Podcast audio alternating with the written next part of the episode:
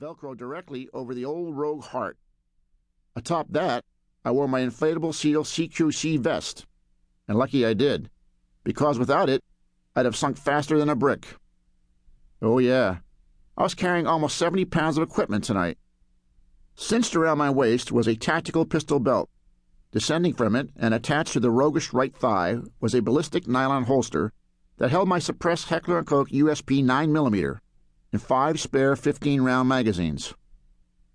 To balance things out, my left thigh supported six 30-round submachine gun magazines loaded with 115 grain Winchester silver tips.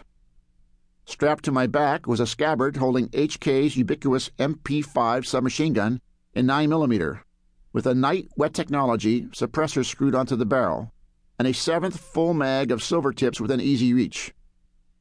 I have six Def-Tec number 25 flashbangs in modular pouches velcro to my vest, along with a secure radio, lip mic, and earpiece. 20 feet of shaped linear ribbon charge on a wooden spool, primers, wire, and an electric detonator.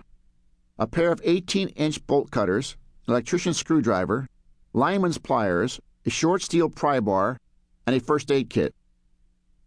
I carried a pair of two liter bladders of drinking water Strapped to my right calf, I wore a Mad Dog Taiho combat knife with a non magnetic blade. Wound around my waist was 20 feet of caving ladder with modular titanium rungs and stainless steel cable rail. With all that dreck attached to my body, swimming the thousand yards from my insertion point to the target would have been, shall we say, difficult, even under the best conditions. But if tonight's conditions weren't the best, they weren't intolerable. The water was warm and calm, with a mere 8 to 10 inch chop. The current flowed obligingly directly toward my target from our launch point. A 12 man assault team swimming roughly 1,000 yards should reach its objective in about 40 minutes. We had gone about half that distance in less than 20 minutes, and were therefore ahead of schedule. Which is why, I guess, Mr. Murphy of Murphy's Law fame came up with an additional element of difficulty to layer on the night's events. An unforeseen, unanticipated, and totally unappreciated oil slick coated the water through which I swam tonight. I hadn't seen it until I was six feet into it. Enough time to wave my guys off, but too late for me. The goddamn stuff stuck to me. It coated all my equipment with sticky, foul smelling goo, and it weighed me down, almost doubling the load I had to swim under. You want to know why I was out there in the first place? It's actually quite simple.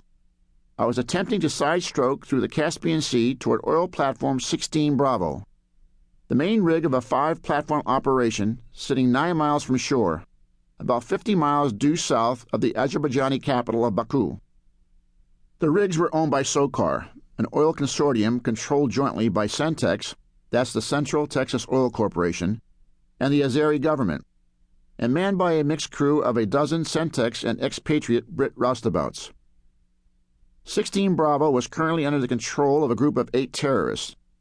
They'd taken over the rig 20 hours ago after slipping aboard from a pair of bright yellow Zodiac inflatables. The Tangos took the roustabouts hostage, then used their own state of the art cellular phones to call Centex in Houston, Texas.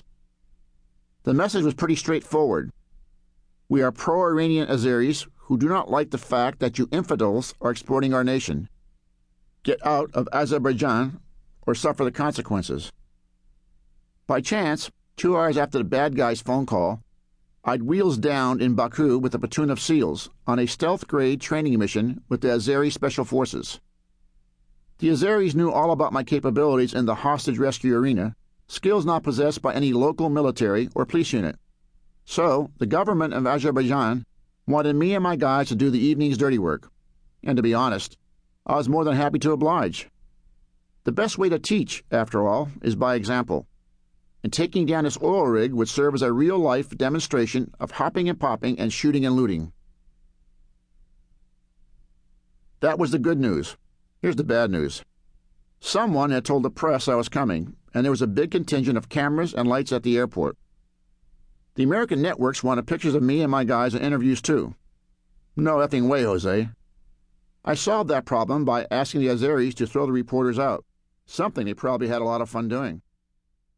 But there are two additional impediments to my merry nocturnal.